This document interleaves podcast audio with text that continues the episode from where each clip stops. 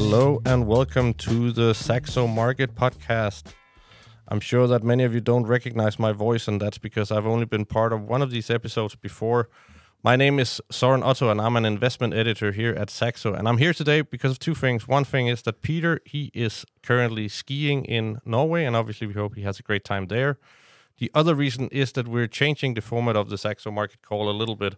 Uh, so we're going from four episodes to two episodes a week.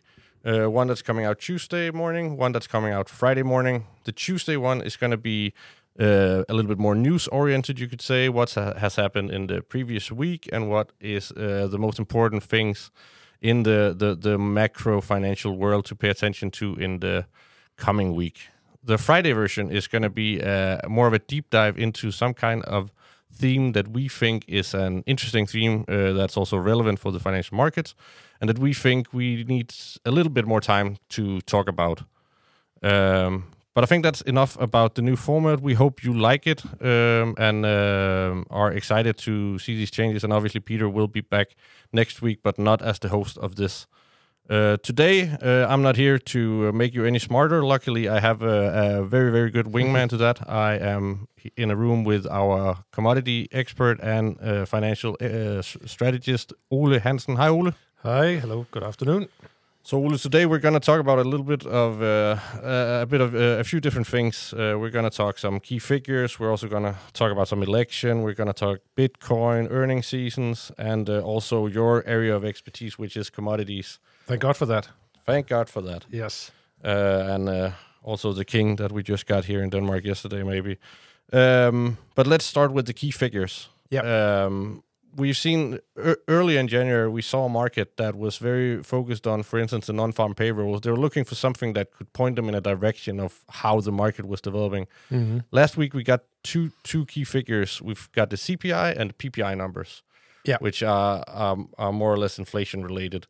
Um, one was strong, one was softer. Uh, what what's your general take in, in terms of that? And, and and to some extent, you could say that the market probably didn't focus as much on them as we expected. Maybe they were more focused on the on the Red Sea and the developments there.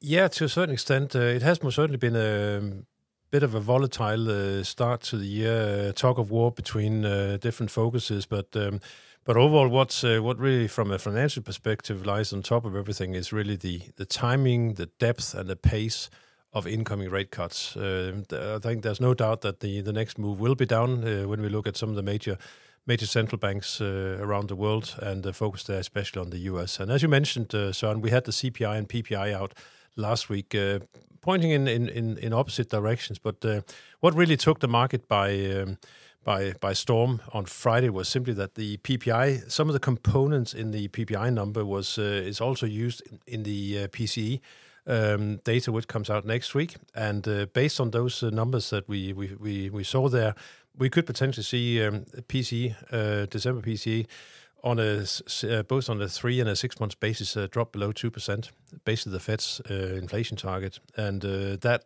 obviously will, if realized, will leave the door wide opening for rate cuts. We also seen the expectations for a March cut, percentage wise, move back up to the seventy to eighty percent uh, area. So um, it looks like we are potentially heading for a cut already this uh, March, and uh, I think that uh, once once the once the uh, the cat is out of the bag, uh, then that then we will see a succession of rate cuts. Simply because we have a presidential election later on in the in in the U.S. and the Fed is not uh, will not want to be seen as being interfering in in that that process. So if they want to cut rates, they'll probably do it sooner rather than later. So right now the market is pricing in. Uh, at least uh, six, 25 basis point cuts um, before year end, and the the through or the low point in rates is uh, is priced by the market to uh, happen around December next year, 2025, where we could potentially re- uh, come down to as low as uh, three percent. So um, this is really it was the main uh, the main takeaway last week from the uh, from the economic data, and we can see how the market responded uh, quite positively, especially in the bond market and in something like the the gold market, which is also looking for for those uh, movements to unfold. Something else that uh, caused uh, quite quite a stir in the financial markets last week was the approval of uh, Bitcoin noted ETFs by the SEC in in, in the US. Um, could you could you just tell us a little bit about what happened there? Because it was a, at least to me, who isn't a financial expert, a little bit of a frank, frantic uh, couple of days uh, with a lot happening there.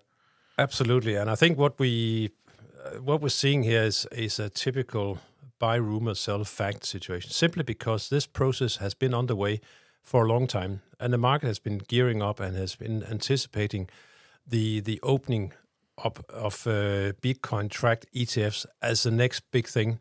Uh, from a from an investor perspective, that it could uh, help attract even more interest into the market, simply because it's easier to we all feel familiar with ETFs, how they operate and how they work, and uh, and and we've seen that in, in, in other areas where where when uh, when some when ETFs are launched that tracks an underlying. We've seen that, for instance, with the uranium, where we've seen a very strong rally in uranium simply because we have a increased ETFs uh, that, that, buy up the underlying, and that's attracting interest. But um, the first two days of launch, as is, after the launch uh, on Thursday, Søren, as you say, Thursday and Friday, very volatile. We had a what was it a fifteen percent uh, peak to, to low uh, drop uh, within those two days, and basically, I think a reflection of the fact that now it's out. So, what's what's the next major driver? Well, the next major driver will have to be a uh, simply a confirmation that this this uh, new uh, this change will attract increased investor demand. And looking at the how the, the 10 different ETFs performed, I, I put out a table on my Twitter account, Ole underscore S underscore Hansen, uh, over the weekend, just to uh, where we follow the ETF flows. And um, there's no doubt that the first two days here really attracted. There's two major ETFs that stood out. It was the iShares, I think basically because iShares is a very well-known name in the ETF market, but also the one that calls Fidelity Wise Origin Bitcoin. They attracted 61% of the 1.4 billion dollars that flowed into these 10 ETFs. It's also worth mentioning that we had a uh, already established ETF trust. It's called Grayscale they have seen outflows of close to 600 million. So net net, um, 800 million dollar flow into uh, these ETFs. Perhaps not a a, a strong or as big a, a flow that uh, maybe you would have anticipated. So uh, we'll watch that in the coming weeks to see how the how the, how this uh, these unfold. And uh, and clearly, there's no doubt that that the market will be looking for winners. where should I? Which if I want to invest, which one should I pick? And and again that uh, really I think depends on on not only the cost structure of the ETFs. A lot of these guys, a lot of these ETFs, they have a fee holiday for the first few months, but also uh, the turnover and the the level of, of participation. And basically, that's that's uh, which will support the underlying liquidity in the ETFs. Yeah, I mean, there's uh, there's just a few notes here that that these uh, funds are of a structure that uh, are you can't buy them any everywhere. For instance, in Europe, you you can't really buy these uh, these funds, right? But that's but true as well. Yeah, there's some re- uh, regional uh, uh regional um, differences uh, depending on on what uh, what you can. So obviously, if, if, you are based in Europe, you you have to look up on your Saxo trader on your or wherever you trade just to see whether they are they are available for trade or not. But still, not that we should should uh, speculate in anything. I, I guess that that some of the the people that really want to believe in these cryptocurrencies, it's it's kind of a blue stamp that it is something that financial markets will focus on in the in in the future. That's true, and also, uh, funnily enough, it's, it, it just means it's become more mainstream. And uh, if anything, Bitcoin was actually created to be non-main, non-mainstream. But uh, but uh, given some of the disasters we've seen in recent years uh, and fraud cases and so on, it, it, I think there is a sense in the market that it, needs to be some kind of there needs to be at least some kind of involvement from from from uh, regulatory authorities for it to uh, for the trust to be there. So um, we'll see how it works out. Um, yeah, this is not a recommendation uh, to buy or sell. I've I've, I've uh, not uh, myself at any time been involved in the in the in the space. I do not understand it, um, but uh, simply the fact that uh, that something should rise because you're looking for someone who's looking for who's looking to, based on the fact that someone will buy it at a higher price tomorrow than where you bought it today, uh, and the scarcity of the availability of Bitcoin. But we have yet really to see what it can be used for. So um, so the jury's still out on the on the long term prospect, but uh, from in, obviously from those who want to dab in, uh, it's it's becoming easier and easier to get involved. Kind of like with uh, heavy metal bands that uh, start underground and, uh, until it's uh, too profitable to not become mainstream. True. Um, the next thing we will, and this is just something that we'll touch upon briefly because we don't really know the real impact of it, is that we had 2024 is a year where we are going to see a lot of political elections around the globe we had one of the, the, the, the bigger ones, or at least one of the ones that are worth paying attention to over the weekend, uh, which was in Taiwan. And again, we're just going to mention how it went, uh, but we don't really. We, we have to wait and see. Uh, I guess is is the point here. Exactly, and I think the uh, the, the, key takeaway is simply from from a global uh, geopolitical and uncertainty uh, perspective, uh, the result was probably a, a good one. Uh, perhaps not for the uh, Taiwanese economy because it's basically a hung parliament, but it also means that we we are probably going to see uh, policies that is going to be uh, relatively centered, um, and and that that I think that brought a bit of a relief. so for now, it's a hung parliament, and and, and with no no clear no clear winner, and that means there is as I said, the outlook for a bit more of a centrist stance, which potentially could be a bit more palatable for for the uh, for the government on the other side of the strait. And if we look ahead to the coming week, we're also going to mention something briefly, which is the earnings season is kicking off. Yeah, indeed, and um, I think what we what we've seen, uh, we had the banks kicking off a bit of a mix back on, on Friday, but uh, what what we'll probably see once again as we move into the Q4 earnings season is that expectations are fairly low, just like they were in the Q in the Q3, and uh, that basically is uh, has left a relatively low bar for companies to beat. Uh, so we'll see what the what the data are and what the results are in in the, in the coming weeks. Um, there is uh, there are some quite elevated expectations about earnings growth uh, building into the market for for this year, uh, to and also revenue growth, and and some of these could potentially end up being live, difficult to live up to. But but I think the main takeaway is at, that um, that the the expectations are fairly low and only um, and only five of the 11 sectors that are in the, S- in the S&P is expected to show uh, growth this uh, fourth quarter. So, so communication services, utilities, and consumer discretionaries, they all expect to see earnings growth. Uh, while on the other hand, we've got materials, healthcare, and energy. They are they are expected to see decline. So um, we'll see. Uh, but as I said, on it, um, we'll we'll hopefully be a little bit wise when uh, Peter comes back next week. But uh, but it, it's really just starting in earnest now. So it will be a few weeks before we, we get a clear clear picture and it's definitely something that uh, we're going to cover in this uh, podcast. I think it's going to be the thematic podcast next week, uh, but obviously also in the news podcast, but also in on our other platforms, you'll be able to find a lot of information about the earnings season in the next few weeks. Uh, something that I forgot to mention is also that if you want to read more about this Taiwan election. Uh, our colleague from China, Redmond Wong, also has posted a very nice article uh, explaining the impacts of that in much more detail. And you can find the link to all of our content uh, in the podcast description. And I really urge if you think that kind of thing is interesting, then that's a great article to uh, to start you out on that journey. But Ole, now I think it's time that we uh, move into uh, to what really drives your enthusiasm, and I think that is the the commodity space. I think we should maybe start uh, with the gas prices in Europe. Yeah. Um, because they haven't really risen as much as you may expect, especially when you look at the the challenges that are or the tensions that are in, in the Middle East. Yep. Um, could could you give us a, a, sort of an overview of how it's looking and why it's looking the way it is? Simply because this is happening in December. Oh, sorry, in January. It's not happening in October or November. So we're simply running out of winter to uh, for this to become a critical uh, or potentially have a critical impact on the gas supplies to Europe. So uh, price-wise, we are trading in the low 30s euro per megawatt uh, hour. We are not that a million miles away from where we uh, where we traded before the Russian invasion of Ukraine and before we cut supplies from Russia, or before Russia cut supplies to us. Um, and that just highlights a, a, system that has been has been uh, adapting to uh, LNG imports. It's also, unfortunately, I would say, an, a, a reflection of an economic uh, growth that has been uh, on the disappointing side, especially in Germany. So gas demand has uh, fallen.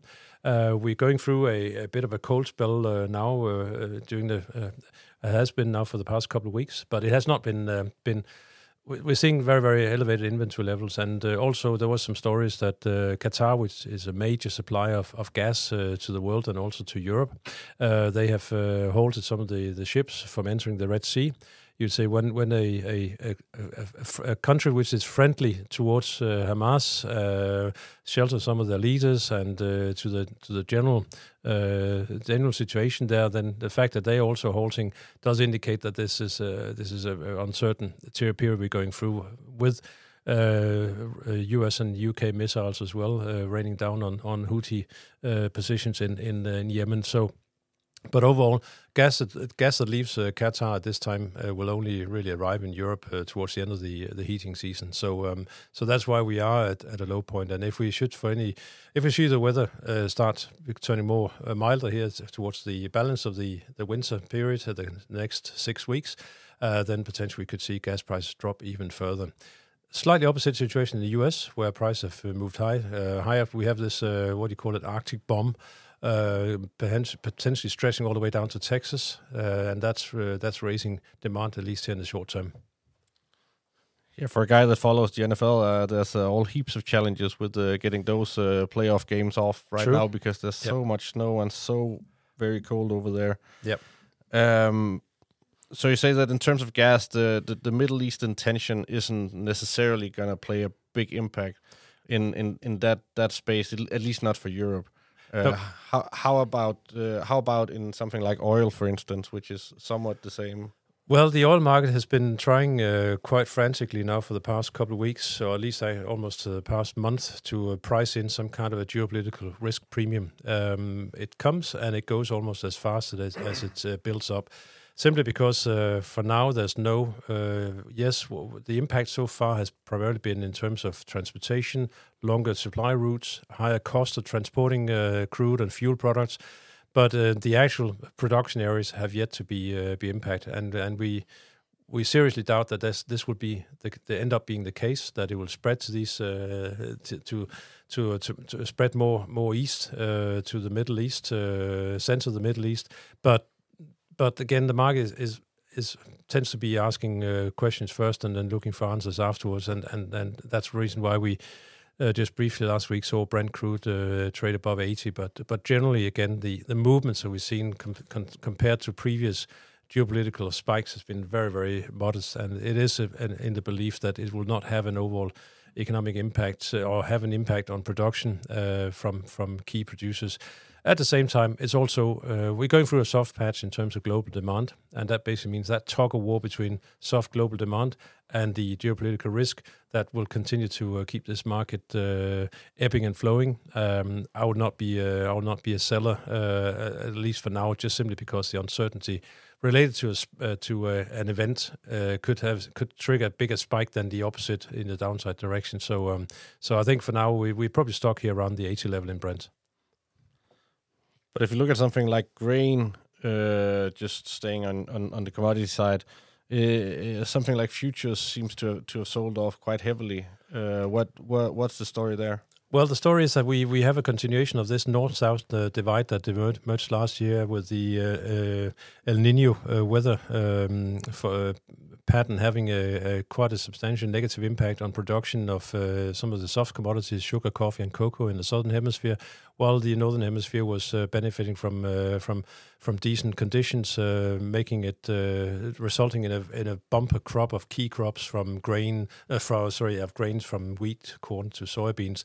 And the the result of this is is is still hurting the market. We we've seen a, a significant a slump in the price of, of grains. If you look at the Bloomberg, Bloomberg Grains Index, it's now down 42% from the from that peak we saw in in uh, March 20 in May 22. And uh, at the same time, we've seen a, a quite a aggressive speculative selling uh, hitting the grain sector. So uh, to the point to the point that we now have the biggest short position since 2019. But overall, the, the commodity sector is uh, or has been under some some selling pressure. We have not started a year since 2015 with this with a, with a, such low conviction in higher commodity prices as we start this year, and uh, I think that that that will uh, that will create some some opportunities as the year unfolds.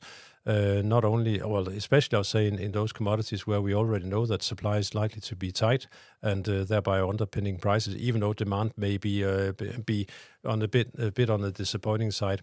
And in terms of, of the grain sector, we're entering this uh, this year with uh, with, with good uh, inventory levels uh, in the U.S. and globally, but uh, again we uh, we are facing another another potential challenging year in terms of of weather, and that will play its part. So so volatility is is probably the only thing that we that we are assured that will continue to be be impacting the markets. Just uh, just a short follow up. Uh, you said that uh, one of the interesting areas to look at is uh, the commodities that where supply is already tight, or we know that it's tight. which which commodities are we talking about here? Well, we talk about primarily, I would say some of the uh, some of the metal markets. Uh, we all know the story about copper. We've seen some of the mining companies uh, recently uh, reduce their uh, their production outlook for next year. That's clearly not the direction that we need them to go when the, when the demand from the green transformation is only going to to to continue to rise in the in the coming years. We've seen the the situation with uranium, where uranium now is is past hundred dollars a pound uh, the highest levels in more than a decade. Uh, we had the, one of the world's biggest uh, mining producers last week in Kazakhstan coming out uh, lowering their outlook for production outlook both for 20, uh, 24 and 25. And um, and that's uh, that's happening at a time where there's a lot of speculative interest in uranium. I, I mentioned the ETFs before, the ETCs. Uh, sucking out the physical uh, metal of uranium from the market at a time where utilities probably have been a bit lazy because we've had so uh, such a long period of time with low prices that they have not really been doing much in terms of hedging and forward buying, um, and that's now leaving them uh, scrambling to uh, to to, uh, to to to get enough supplies in, and that that's also driving up the price. But I would say the metal space, especially, I, I, I, as we put, highlight in our uh, outlook, which came out last week, we called the commodity space the year of the metals, simply because we are seeing good upsides for for copper, gold, silver, uh, potentially also uh, platinum. The energy space right now not as tight. Uh, we got OPEC holding back production. That production needs to be put back into the market before we can start to talk about whether it's tight or not. And uh, I think Ole that uh, that means that I have uh, reached the bottom of my note paper here. Uh, is there anything that uh, we haven't touched upon? Do you feel like we should uh, mention here in the end? I think we are. I think we're good, Søren. Um, again, the the market is. we're still only halfway through January. The first few weeks of a, of a, new calendar, a new trading year is always potentially bringing some surprises or uh, making creating some movements that uh, doesn't last. Uh, but I think with the the market uh, so transfixed on on the direction of, of interest rates, that really will continue to to dictate the market. And and as we and the more we price in in terms of cuts, the more vulnerable the market is obviously going to be to uh, data, economic data that doesn't support these cuts. So, uh, so economic data will be key going forward. Uh, we have a few from the US on Wednesday. Otherwise, it's going to be the PCE next week that will, I think, will probably uh, mean whether we are going to 100% in, in conviction for a rate cut in March. Ole, I think uh, then I only am left to say thank you for being so nice to me uh, on my first episode here with you. It was a pleasure uh, from my side. Well, you uh, hit the record button and you got your jingle going, so uh, what's not to like? I guess that's a question for you listeners. At least uh, thank you very much for listening, and I hope you tune in to our next episode, which is going to come out Friday. Until then, happy trading.